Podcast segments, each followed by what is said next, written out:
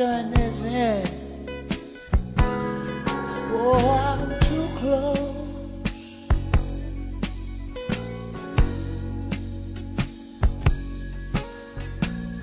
To shaking hands with all my, my, my, my, my, my friends. You know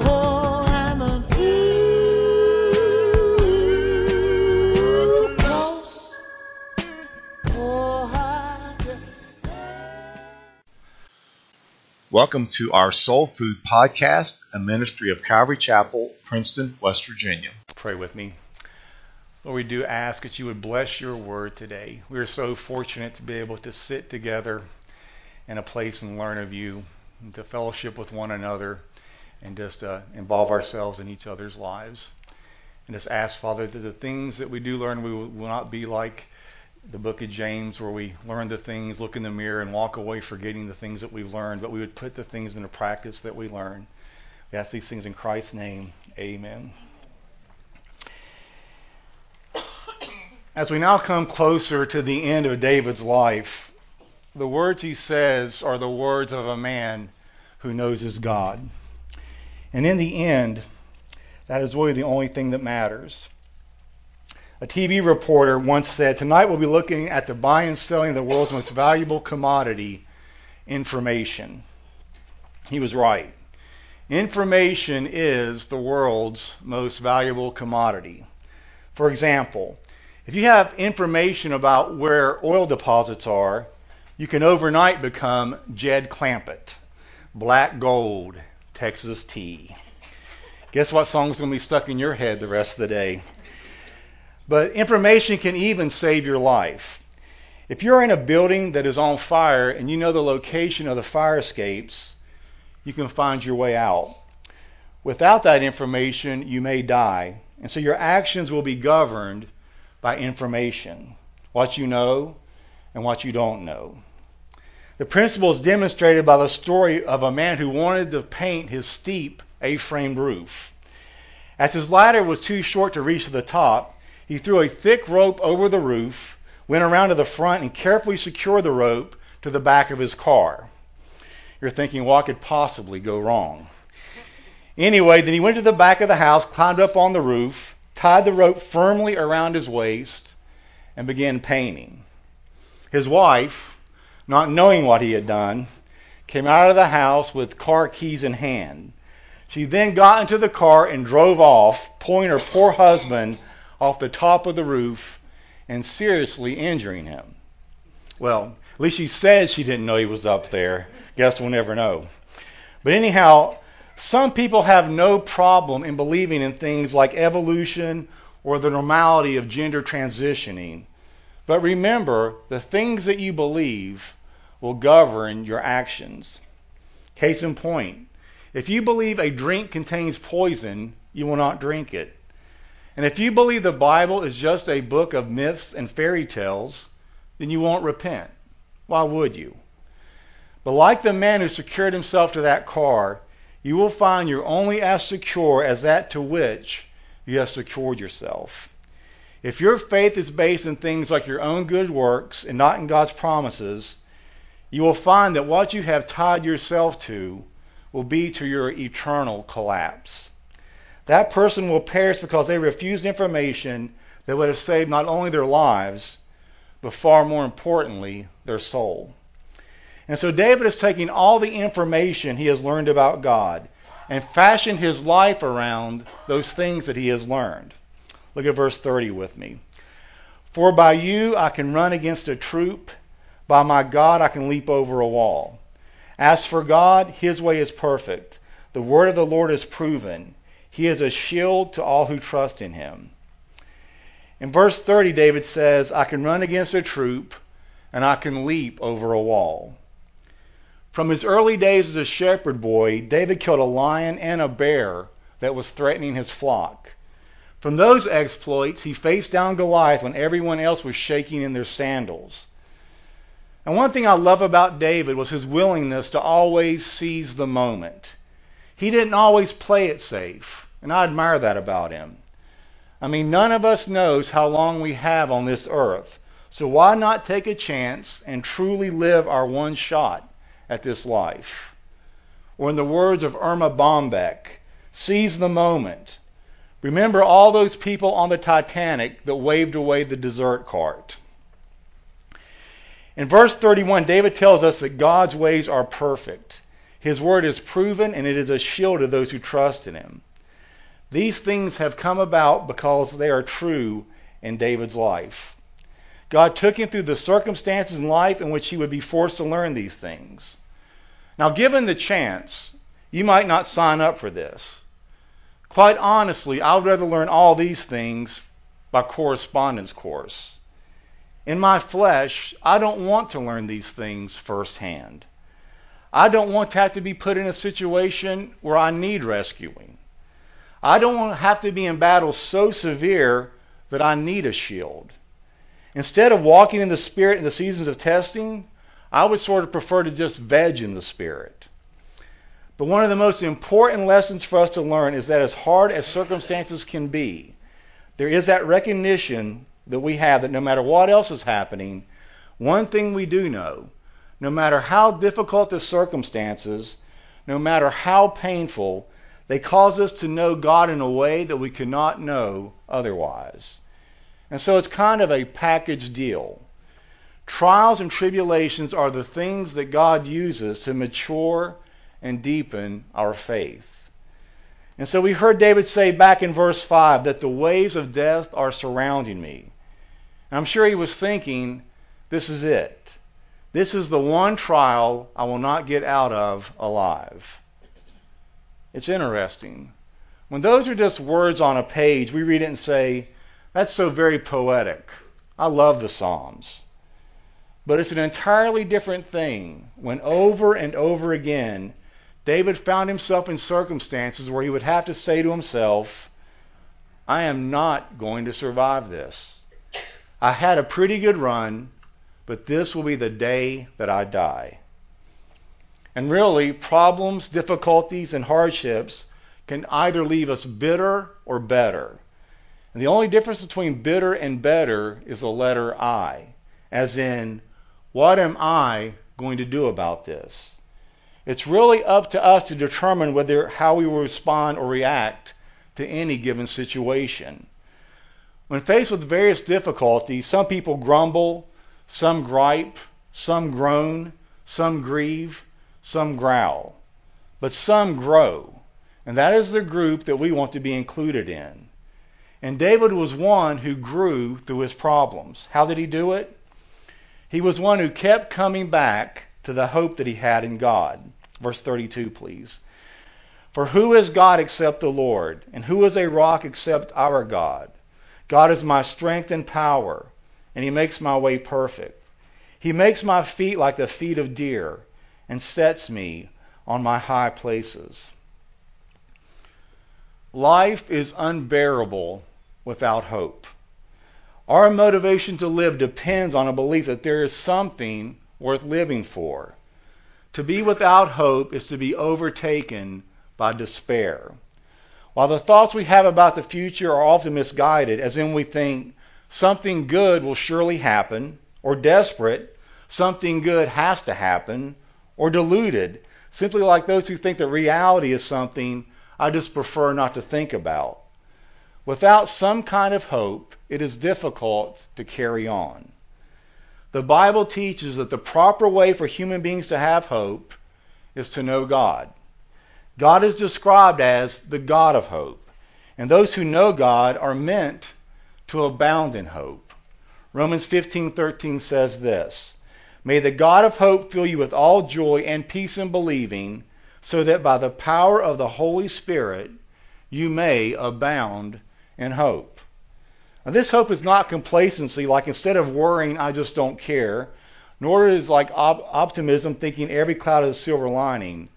The hope of which the Bible speaks of comes by the power of the Holy Spirit. And the power of the Holy Spirit is the power of God's promises. Do you know this hope? Does this hope shape your life? As David comes nearing the end of his journey, he's realizing that the hope he has placed in God was a well founded hope. David says, I'm nearing the end, and I can confidently proclaim, Who is God except the Lord? And who is a rock except our God? He's made my way perfect and sets my feet securely on high places. If you want to read a great book on verse 34, back in 1955, Hannah Hurnard wrote a book called Hinds Feet on High Places. It's a Christian classic I would offer for your consideration. But now, wait a minute. Let's be sure we understand what David is saying here. David does not say, Lord, you make me so strong that everything is always smooth sailing. David endured some very tough times, times when he was weak and wasn't sure he would even survive the trial. David often lived as a fugitive, an outcast, and a nobody. For every time David felt like he could run like a deer and leap over a wall, there were many other times when he could just keep plodding along. But he always knew it wasn't his own strength that kept him going, it was God's strength. That's the kind of strength God wants to give you and me. It's the power to persevere even those times we feel like giving up. It's the strength to keep going when you would rather call it quits. Sometimes it's the strength just to get up in the morning, to put one feeble foot in front of the other. Sometimes it's just enough strength to get you up after you have fallen again. In my own life, there have been times when I've aggressively fought the battles of life using the shield of faith. But there were also times when I was so weak, all I could do was lie under that shield. And God's power sometimes comes to us in small doses, but it's always enough power to help us make it through. So I ask you, do you need that power today? Are you feeling weak and helpless, wondering how you will keep going? Take courage. If you will lift up your hands to the Lord and call on Him, He will strengthen you. Some days you'll feel like you can leap over a wall. And other days, you won't feel like kicking so high. Where will the strength come from, though, when you have no strength left? David says, if you're a Christian, it will come from the Lord. That's why he sings this song. Is David singing your song this morning? Can you honestly look at your relationship with Christ and truthfully say, He is my Savior, He is my righteousness, and He is my strength.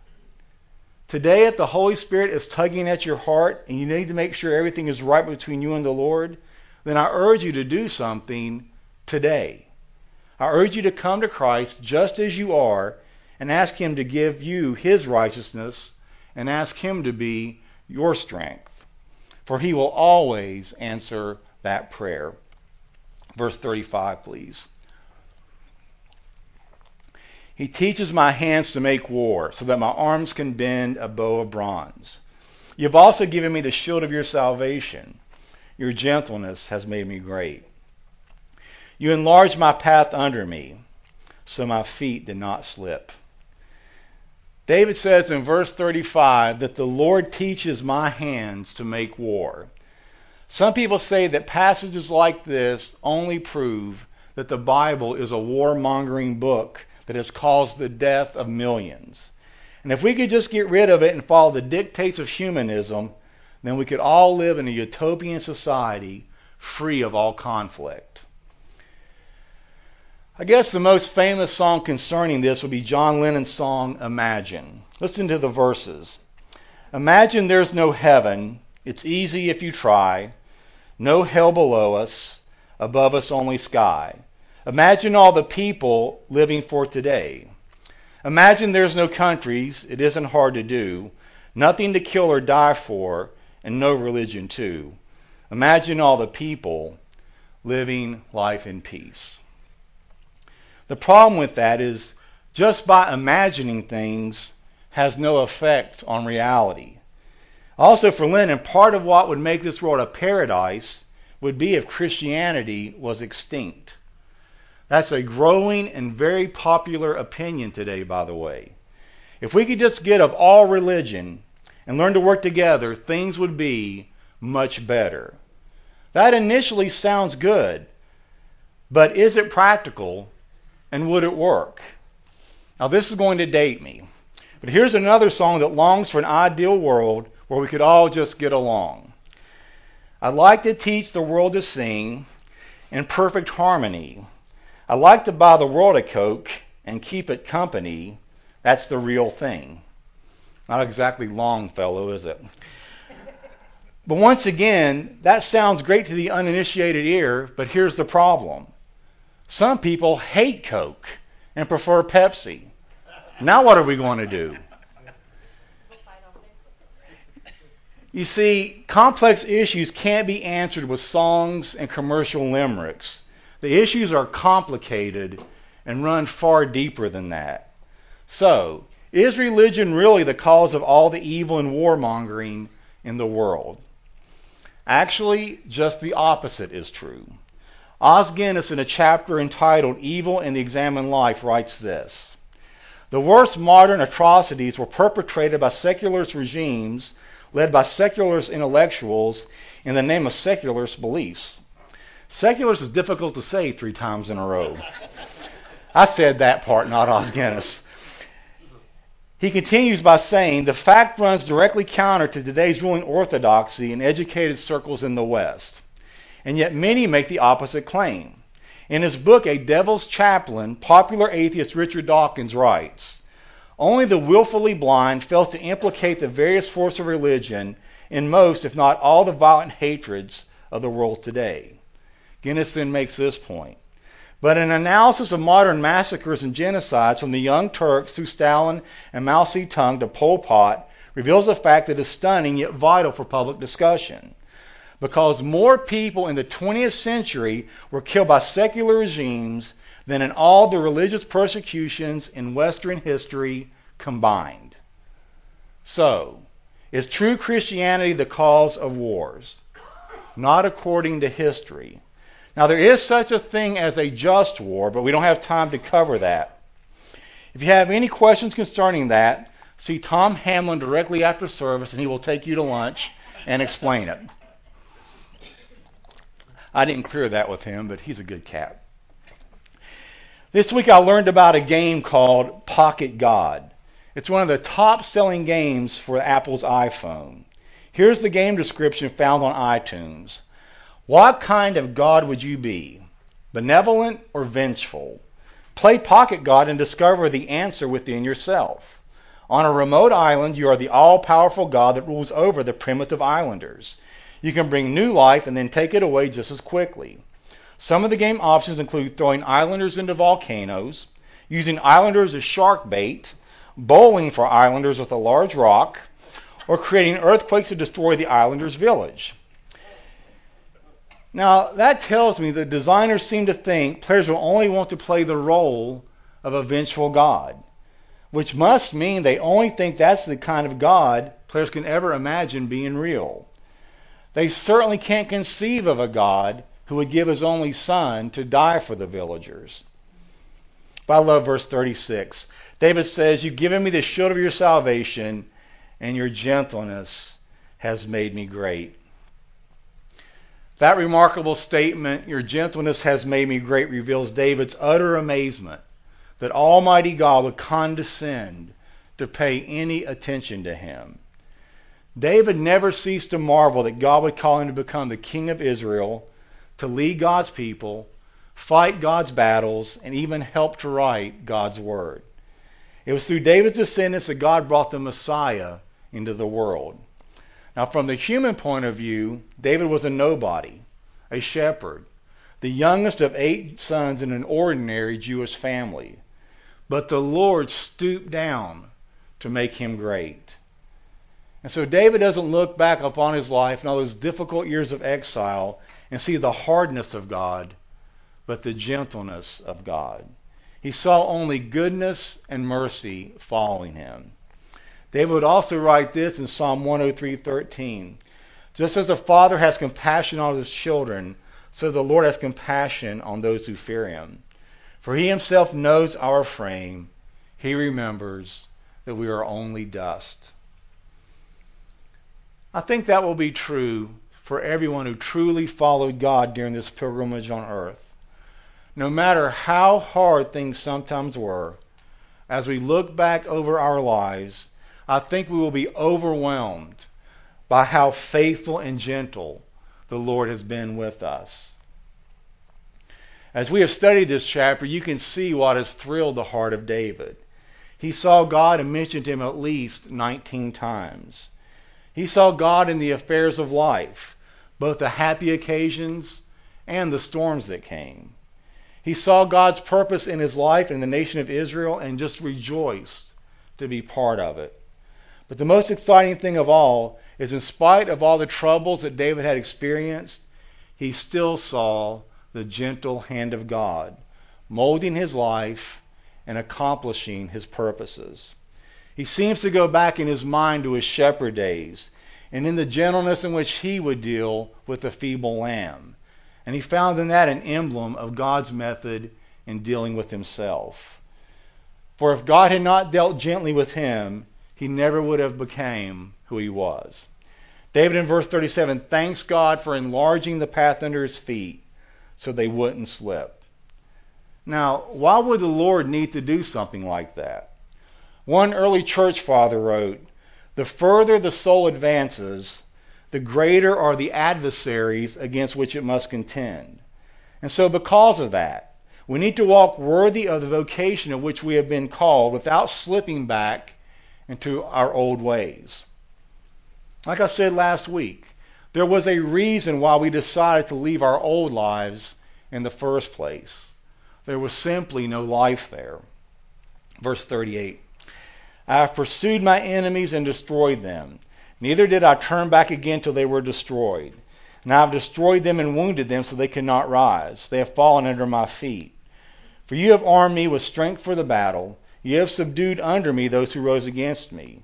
You also have given me the necks of my enemies so that I destroyed those who hated me.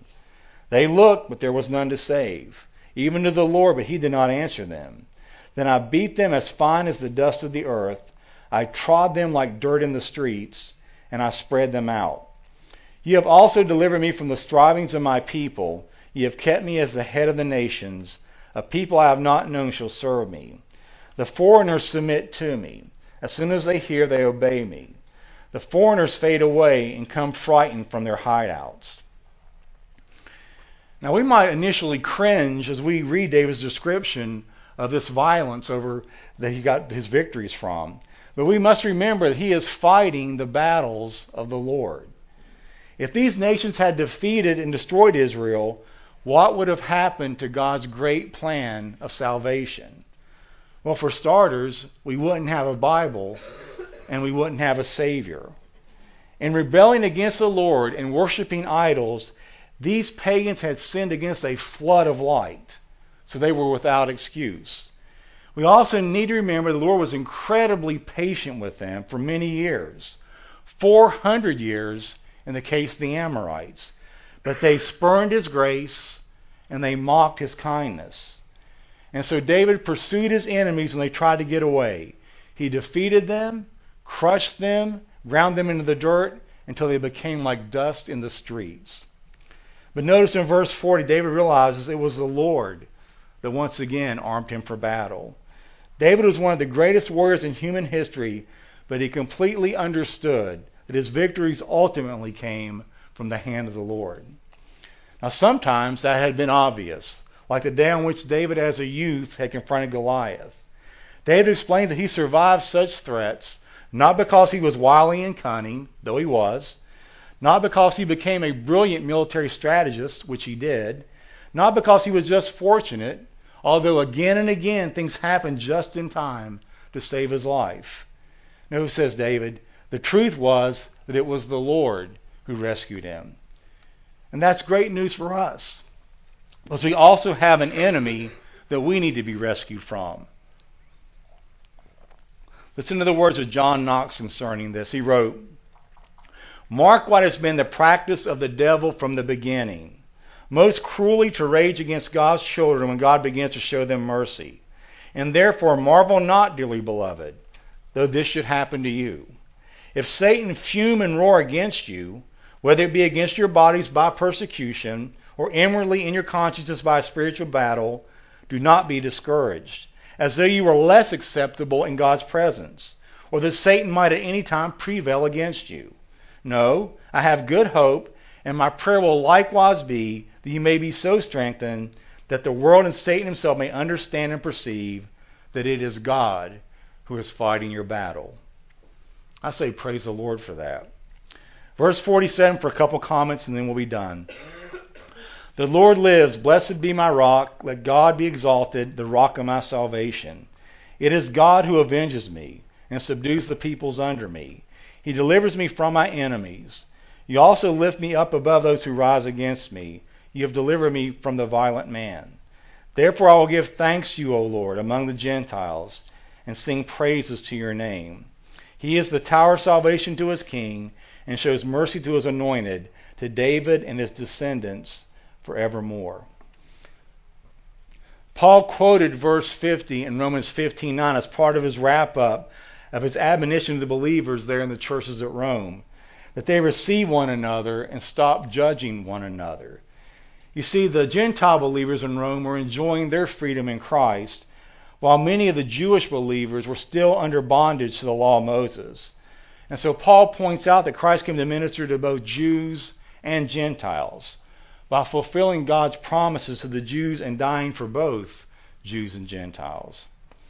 From the very beginning of the nation, when God called Abraham, the Lord had it in his mind to include the Gentiles in his gracious plan of salvation. A.W. Tozer, when meditating on this passage, came to the conclusion that the more he learned about God, the more God proved himself over and over again in his life. This was Tozer's evidence that he needed to respond by exalting God even more in his life. If you think about it, people all the time are exalting things like diet plans that work for them, movies they liked, and books that may have touched them. But this God of ours ought to be highly exalted in our life at every turn. Really, worship is simply this it is seeing what God is worth and then giving him what he is worth. Tozer, inspired by our scripture today, wrote this prayer in his book, The Pursuit of God, which I will close with. He writes, O God, be thou exalted over my possessions. Nothing of earth's treasure shall seem dear unto me, if only thou art glorified in my life. Be thou exalted over my friendships. I am determined that thou shalt be above all though I must stand deserted and alone in the midst of the earth. Be thou exalted above my comforts, though it mean the loss of bodily comforts and the carrying of heavy crosses. I shall keep my vow made this day before thee. Be thou exalted over my reputation. Make me ambitious to please thee, even if as a result I must sink into obscurity and my name be forgotten as a dream. Rise, O Lord, into the proper place of honor above my ambitions, above my likes and dislikes, above my family, my health, and even my life itself. Let me decrease that thou mayest increase.